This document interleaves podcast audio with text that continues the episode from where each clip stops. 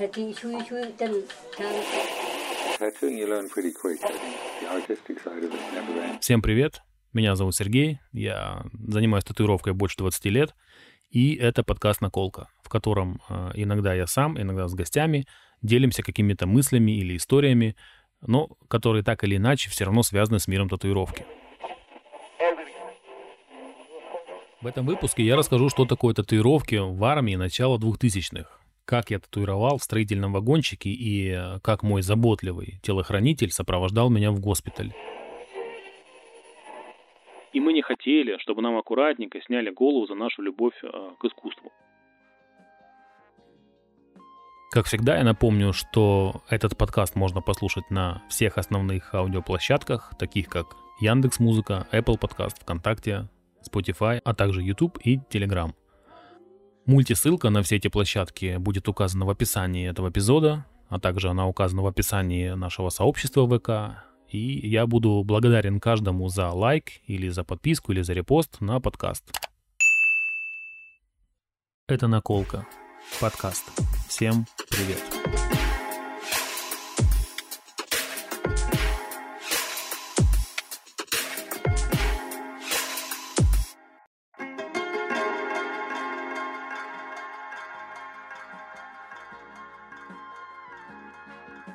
Сейчас, конечно, а, я вспоминаю про армию как о чем-то прикольном. Но на тот момент это было а, такое себе удовольствие. Начну с самого начала.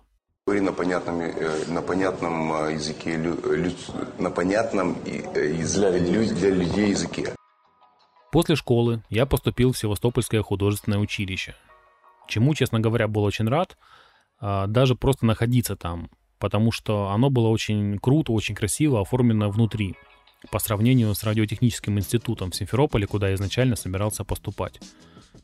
А, Проучившись э, в художественном училище первый свой учебный год, наступили летние каникулы, и мне нужно было найти работу на лето. Ну, потому что я как бы не из той семьи, в которой родители спонсируют детей до 40 лет. И вот этой работой оказалась одна а, местная небольшая рекламная фирма. А на тот момент я уже начинал интересоваться татуировкой. Но получать хоть какие-то знания было неоткуда. И вот те редкие интернет-клубы начнут появляться только через год-два. Я уже не говорю о доступном в каждой квартире интернете. Сейчас это как-то диковато звучит, правда? Кстати, отступлю. Как только у нас в квартире появился интернет, первым, что я сделал, это набрал в поисковике слово «тату-машинка», сохранил себе и распечатал первую фотку, которая мне тогда попалась. Позже я узнал, что это была машинка а, он Годвана, Дима Годванюка из Одессы. И еще, кстати, моя первая купленная профессиональная индукционная машинка также была по чистой случайности от Годвана. А может быть и не по чистой случайности. Может быть случайности не бывает, фиг его знает. В общем, а, эту машинку мне продали в студии Планета Тату в Киеве, в подвале на Саксаганского, недалеко от вокзала. Как я ее покупал, это вообще отдельная история. Короче, сильно отвлекся. Так вот, устроившись на лето работать в рекламную фирму, там я познакомился с одним парнем, который на тот момент, уже вроде как около года, а, делал татуировки своим карифаном. И я попросил его показать мне, как собрана его машинка. И прямо у нас в цеху на рабочем столе на клочке бумаги он быстро и примитивно нарисовал мне моторчик и ручку, э, а именно то, как они располагаются относительно друг друга. Но, честно говоря, я надеялся на более информативное объяснение, ну или хотя бы рисунок. Но как было, так было. После этого я начал ломать себе голову, как более-менее надежно собрать такую конструкцию, да чтобы она еще и работала. И после этого только начались какие-то эксперименты и с машинкой, и с первыми татуировками. Потом началась осень, как это ни странно, и новый учебный год в художке. Проучившись там первые а, полтора-два месяца, мне присылают повестку в военкомат, типа «Серега, пора в армию». Ну, я, конечно, пытаюсь слиться с этой темы по причине неоконченной учебы, но это не, не прокатывает. Потом с помощью юриста мы пытаемся по семейным обстоятельствам слиться, так как без отца там и, так далее, но тоже не получается. Хотя деньги юристы уже занесли. Ну, а что вы хотите? Это, это еще украинский Севастополь, начало 2000-х. Карапшин на карапшине. И получается, что никаких вариантов нет. И мы в итоге с семьей решаем, что я все равно иду в армию. а закончить свою учебу смогу только после возвращения. После всех медкомиссий в указанный день я приезжаю в военкомат. Там долго и нудно в течение дня мелькают вот эти вот так называемые покупатели. Меня не забирают и отправляют домой. Хотя по состоянию здоровья предварительно меня хотели отправить в Киев э, в Нацгвардию, там типа охрана президента или что-то что типа того. Но я поехал домой до следующего вызова. Дома, конечно, был сюрприз офигенный. Через пару недель меня вызывают снова в военкомат. Там я опять провел целый день, и даже меня оставили там на ночь. И э, вот вечером в этом военкомате я познакомился со срочниками, которые там тогда служили, ну, при военкомате. И э, они мне рассказали, что это очень круто служить там. Типа вот никуда не ездишь, а сидишь постоянно в военкомате в городе. Короче, на утро меня все-таки забирают. Забрали, но никто не говорит, куда мы едем и в какую часть. В итоге для меня было очень приятным удивлением, что все-таки меня оставили в Севастополе. Напомню, что это начало 2000-х годов. Говорить о мобильных телефонах у призывников вообще нет никакого смысла. То есть не было тогда ничего такого. И сообщить родным, где ты в итоге оказался, вообще нет никакой возможности, кроме как написать письмо э, и почтой отправить его домой на домашний адрес. Короче, мои родные 3-4 дня вообще не знали, где я нахожусь. Только потом, когда уже получили мое письмо, они узнали, что я остался в Севастополе. Так началась моя армейская служба. Вот, а самые, а самые солнечные и веселые это вот первые несколько месяцев службы. Ну, если что, это сарказм. Вот ты меня рассмешнил, рассмешнил, рассмешнил, рассмеял. Я просто чуть-чуть напомню, что тогда еще была едовщина, то есть я еще застал тот, тот момент. Сейчас, насколько я знаю, вроде как ее там уже нет, наверное, к сожалению. И первые пять месяцев они самые важные. Вот за это время мне надо было адаптироваться к новым условиям жизни, а самое главное к режиму, блин. А, к ежедневному подъему в 6 утра, к зарядке на свежем воздухе в любое время года. Пока ты молодой солдат, так называемый дух, никакой речи о татуировках быть не может. Хотя, должен сказать, что среди тех, кто со мной призывался, а, было очень много парней с татуировками. Уже тогда. Вот примерно где-то через полгода службы, когда уже вроде бы как начал втягиваться в эту всю армейскую рутину и наконец-то став черепом, это уже следующее так называемое звание после духа, потихоньку начали появляться разговоры о татуировках. Конечно, за эти полгода многие в части знали, что я уже учился на художника, и понятно, что уже начали как-то потихонечку к этому готовиться. И я потихоньку начал уже поиски всех этих элементов для сборки инструмента. Кто-то принес моторчик от плеера, а, я сам из ручки сделал держатели для иглы и сами иглы из струн. А, Еще один парень более младшего призыва принес из дома блок питания от детской железной дороги с такой ручкой сверху. Ручка плавной регулировки напряжения, что оказалось очень крутейшей штукой. Вот, и понятно, что все свободное время а, конечно же, тратилось на рисование каких-то там, не знаю, эскизов там, для будущих татуировок, там типа надписи, пули. Я помню, что однажды делал льва, а, причем на тот момент мне почему-то даже казалось, что получилось неплохо. Ну, я не помню, откуда взялся сам эскиз, но я его не рисовал. Кстати, про льва. В каждой части есть расположение, где отдыхает э, личный состав роты – в этом расположении есть та самая комната, которая называется не иначе как бытовка. Так вот, в этой бытовке солдаты занимаются бытом. Гладят свою форму, подшивают воротнички. Так, воротнички, воротнички. А, так, как-то странно это прозвучало, да, для некоторых, наверное. Подшивают воротнички. А, сейчас расскажу. Короче, это очень важный момент в жизни солдата. Необходим для соблюдения личной гигиены – Ох, блин, я еще сейчас вспомнил и про... Блин, мы же еще и портянки носили. Офигеть. Ладно, короче, про портянки не буду. Так вот, каждый солдат должен при себе иметь минимум пару прямоугольных небольших а, белых куска ткани, каждый из которых, складывая в несколько раз, превращался в полоску шириной 3-4 сантиметра примерно, которая, в свою очередь, пришивалась к воротнику с внутренней стороны – за день этот воротничок пачкался, солдат вечером в бытовке отрывал его с кителя и пришивал чистый, наглаженный, а грязный стирал. Мы называли ее подшива. И вот так происходил ежедневный круговорот подшив у солдата.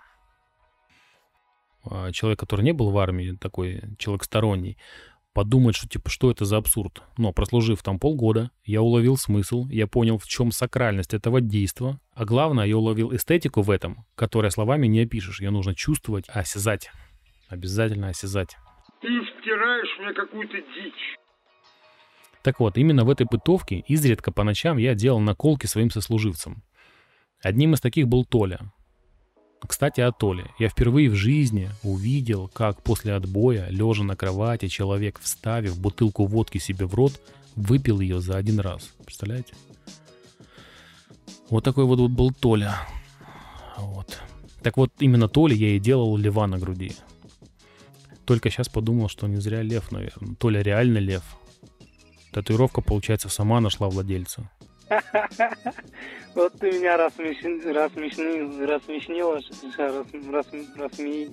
рассмеял. Так вот, тот лев, почему-то, почему-то мне казалось, что он довольно неплохо вышел. Не знаю почему. Ну, наверное, в сравнении с, с теми надписями и пулями, которые были до этого, группы крови, лев это что-то более серьезное. В общем, начали мы делать это во льва, часов в 9 вечера, забив на команду отбой, после которой все должны были находиться в своих, э, на своих спальных местах, в народе именуемые кроватями. И кололи мы этого льва на груди часов до 2-3 ночи, по-моему. А для придания татуировки высокохудожественной ценности я делал ее в двух цветах, черной и красной краской. Точнее, как краска, это был гелевый наполнитель из гелевых ручек – а вместо салфеток для протирания наколки в процессе я использовал марлевый пинт, который своей текстурой раздеребанивал а, свежую рану татуировки еще больше. Но тогда, конечно, я об этом даже и не думал. Наверное, я просто кайфовал от блока питания, который так плавненько наваливал вольтаж. Наверное. Сейчас я вспоминаю, какую жижу мы только не вгоняли под кожу. Я знаю случаи, даже когда чувак делал наколки чернилами для принтера – Вот еще момент вспомнил. Так как я уже сказал, что мы на тот момент были уже черепами, то есть те, кто прослужил больше полугода, а те, кто был для нас черепами, то есть предыдущий призыв, они уже э, стали, соответственно, дедами.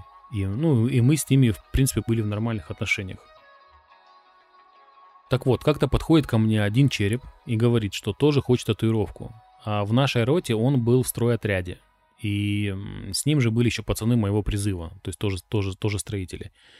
И по какой-то непонятной мне причине, я не знаю почему, я имею в виду строители, имели свой отдельный вагончик на территории нашей части, в котором они э, проводили целый день и только спать приходили э, в казарму.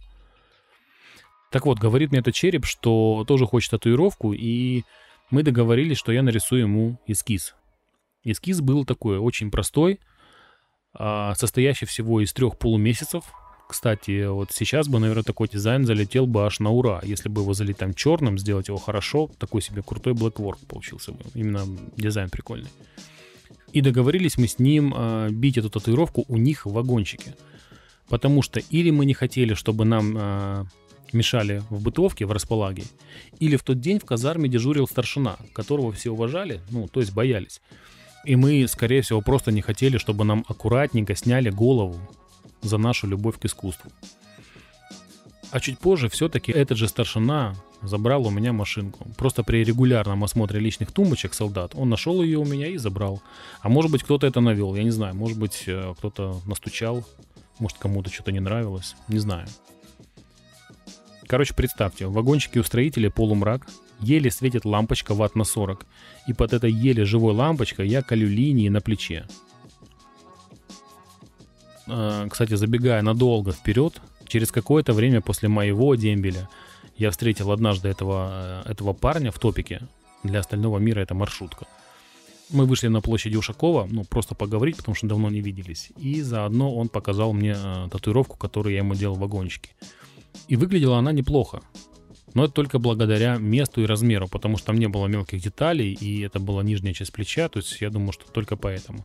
Хотя как я мог судить, хорошо или неплохо, если у меня у самого-то опыта было там 2 кило. Но, наверное, я так подумал, потому что ожидал увидеть худшее. Наверное. Короче, еще немного о строителях. в армии у меня была должность, которая вообще, то есть вообще очень сильно никак не связана со стройкой. И вот что я вспомнил. Однажды меня в составе двух-трех других сослуживцев отправили в гости к офицеру для того, чтобы сломать ему там пару стен и вынести этот строительный мусор из его шикарной квартиры в центре города. Вот я до сих пор помню его квартиру. Я помню еще, что жена этого офицера за это нас накормила борщом. И так было где-то примерно там пару дней. И еще был момент, что после нас в эту же квартиру ездили другие мои армейские товарищи. И вот в один из таких выездов возвращается мой сослуживец в часть, к нам в часть, с дикой белкой в голове. Не, не животное на голове, а реальная белка с галлюцинациями. У него безумные глаза, дико орет на пустое место и какой-то просто э, прочий трэш, просто ужас. Он же кошмар. Страшно, очень страшно. Мы не знаем, что это такое. Если бы мы знали, что это такое, мы не знаем, что это такое. А, его сразу уводят в санчасть. Там в кабинете он забивается под кушетку и оттуда орет на медсестру. Потом уже выяснилось, что он где-то наелся, короче, дурмана. Представляете? Дурмана. Ты смотри, цепляет одно воспоминание за другое. Короче, однажды во время службы э, я заболел. Поднялась, э, у меня очень высокая температура, что-то там вообще под 40. Добрел я до санчасти, там меня посмотрели и почему-то направили в госпиталь. А сопровождать меня обязательно должен был фельдшер из нашей санчасти. Фельдшер, кстати, тогда был черепом, то есть чувак на полгода старше призывом, а я тогда был еще молодым духом. Короче, медсестра говорит моему этому фельдшеру, типа, вези бойца в госпиталь. И, а в какой госпиталь, куда, я вообще не понимаю. Он собирается, вызывает такси, а я все это время сижу с температурой под 40 и потихонечку начинаю устанавливать связь с космосом. Приезжает черная Волга. Издалека долго ехала черная Волга. Шашечками на крыше я сажусь на переднее сиденье возле водителя, а мой сопровождающий телохранитель, фельдшер, на заднее сиденье, типа за, за мной. И он говорит водителю, типа, в сторону Солнечного поехали. Для остального мира э, Солнечный это один из э, Солнечный пляж это один из пляжей в городе. На подъезде к Солнечному пляжу э, свернули в туйки и остановились. Я думаю, чем мы остановились, чем мы стоим, кого ждем. Я напоминаю, что я, в, что я нахожусь в вакууме из-за температуры. Оборачиваюсь к фельдшеру, а он шприцом в вену себе вгоняет какую-то шляпу на заднем сиденье такси. И тут я припух еще больше. Таксист в этот момент смотрит на меня и предлагает мне маленькие круглые витаминки, такие шарики, аскорбинки. Я думаю, да не, ну вас нафиг. Что это за витаминки? Говорю, нет, спасибо большое. Нет, спасибо. Меня и так прет. Наяву. Без всякого компота. Короче, приезжаем мы в центр на Нахимова, на катере переправляемся, и я замечаю, что моему телохранителю все труднее и труднее ориентироваться в этом мире. С автостанции добираемся до госпиталя, заходим в приемную, и принимающий доктор смотрит на нас и говорит моему фельдшеру, не мне, а фельдшеру. «Может быть, вам помощь нужна?» А он уже все, он уже еле держится за происходящие события реальности вообще. Как будто для него миссия выполнена. Он меня доставил, и заряд закончился. Всего хорошего, товарища. А может наоборот. Он меня доставил, и все, можно лететь, вывалив язык на плечо и проверять слои атмосферы. Тучки небесные, вечные странники. Короче, в тот день я впервые в жизни увидел торчка, который колется. Прям именно на игле. А, еще, еще был случай, когда я заболел второй раз. Это было, наверное, примерно спустя полгода после первого. Короче, тоже должны были э, сопровождать меня в госпиталь. Но я уже знал, куда. Э, и это было в черте города, и можно было доехать на троллейбусе. И снова медсестра дает мне того же самого торчка. А их-то у нас всего было двое в санчасти. То есть один вроде как нормальный, а второй вот был совсем там жесткий. А, я не знаю, второй был вообще торчком или нет, может быть даже и не был. Мы с ним выходим из части и идем во дворы пятиэтажек. Вместо того, чтобы сразу идти на остановку. Зашли во двор домов, и он мне говорит, типа, подожди 10 минут. Я говорю, хорошо. Типа, я остался возле подъезда, а он вошел вовнутрь в подъезд. Через 20 минут он выходит, и я по лицу его вижу, что он уже все заправился на дорожечку, уже все нормально. Идем мы по тротуару вдоль дома, этого же дома. А в Севастополе иногда можно встретить во дворах многоэтажных домов деревья, ветки которых растут очень низко над пешеходным тротуаром. Короче, этот торчок башкой врезается в такую ветку и ломает себе кокарду на шапке. Тогда еще почему-то мы носили, наверное, не, не сменили форму, были зимние шапки. Но хорошо, что в этот раз у меня не было температуры. Я знал, куда нам нужно было ехать, а поэтому я бы, в принципе, мог и сам туда добраться. Но товарищ этот нужен был а, в случае остановки меня военным патрулем, наверное. А также он являлся носителем а, моего направления в госпиталь. Потому что рядовому солдату в руке не положено доверять такой важности документы. Ох, а потом, я помню, появились у меня фурункулы на ногах. Тоже в первый раз в жизни я был в шоке от того, что, это, что эта дрянь вообще существует. Короче, лето, форма, короче, жесть, ладно. Вот. Вот такая была у меня армия в начале 2000-х. А как же умение стрелять и все остальное, что было бы полезно для защиты Родины, да? Спросит кто-нибудь из вас. Отвечаю. За все полтора года моей службы мы выезжали на стрельбище два раза. И это было для нас вообще событие. Каждый из нас два раза по 9 патронов стрелял из калаша. Наверное, наше руководство думало, что этого достаточно, чтобы сделать из мальчика мужчину, и более чем достаточно, чтобы научить его защищать свою родину. А может, офицеры, которые нас сюда возили, просто экономили на нас пульки, чтобы после нас вдоволь напыляться. Ну, там, типа по-разному, лежа, сидя, в прыскок. Вот так вот, наверное, веселились. Но это уже моя фантазия. Не, шучу. Не моя. Вот так вот я дослужил весь срок, иногда делая наколки со служивцем, а потом я ушел на долгожданный дембель. А, по поводу восстановления учебы. После э, дембеля я прихожу в художку. Ну, не сразу, конечно, ну, не было такого, что я прям из части по форме, там, с развивающейся на ветру бритой головой, пуская слюну, мчусь в родное училище. Нет. Я побыл дома там две недели, как положено. Потом пошел, а, потом пришел в училище, написал заявление на восстановление и пошел а, к директору. А он начал меня сливать. Он, кстати, тогда еще подбухивал. Короче, в итоге меня так и не восстановили. Но это не отбило у меня любовь к рисованию. И я подумал, что узнавать что-то новое, учиться рисовать можно и без того самого училища. Все равно в итоге я занимаюсь любимым делом, которое все равно плотно связано с творчеством. Вот так. Спасибо всем, кто дослушал аж до, аж до этого момента.